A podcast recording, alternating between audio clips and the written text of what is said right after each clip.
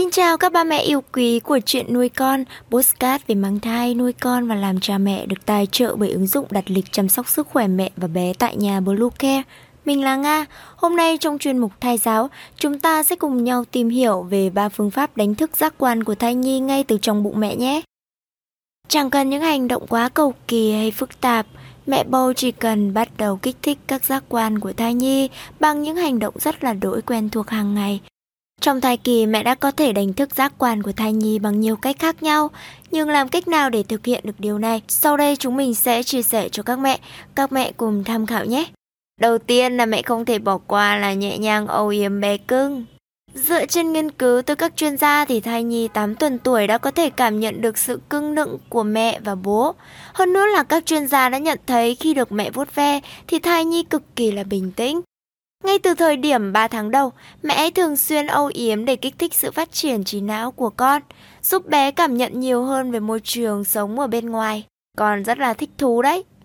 Mẹ không cần dùng lực nhiều đâu mà chỉ cần vuốt ve, xoa bụng thật là nhẹ nhàng thôi nhé.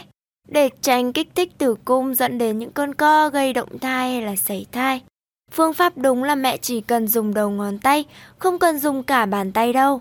Và không xoa quá 5 phút trên ngày và không xoa quá nhiều lần. Thứ hai chúng mình chia sẻ sau đây là dạy con từ trong bụng mẹ bằng âm thanh. Để đánh thức giác quan của con, kích thích sự phát triển thính giác của con trong bụng, thì mẹ bầu nên cho bé nghe các giai điệu âm nhạc từ tuần thứ 16.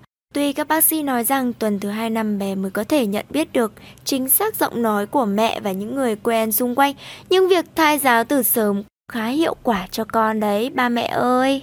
Bên cạnh cho con nghe những bản nhạc hay du dương thì mẹ bầu có thể duy trì thói quen trò chuyện hoặc là ca hát cho bé nghe mỗi khi mà mẹ có thời gian rảnh thư giãn cùng với con yêu. Nhưng mẹ cần lưu ý rằng là thai nhi rất là dễ bị giật mình khi có các âm thanh lớn bên ngoài tác động.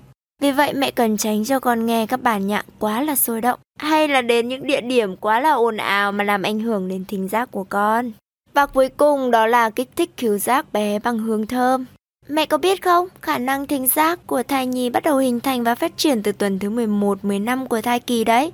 Đến tuần thứ 36, khứu giác của bé đã gần như hoàn chỉnh về cả chức năng lẫn cấu trúc. Tuy lúc này bé con không thể ngửi được tất cả những thứ mà mẹ ngửi, nhưng bé cưng có thể nhận biết được những mùi hương ở mức độ thấp hơn.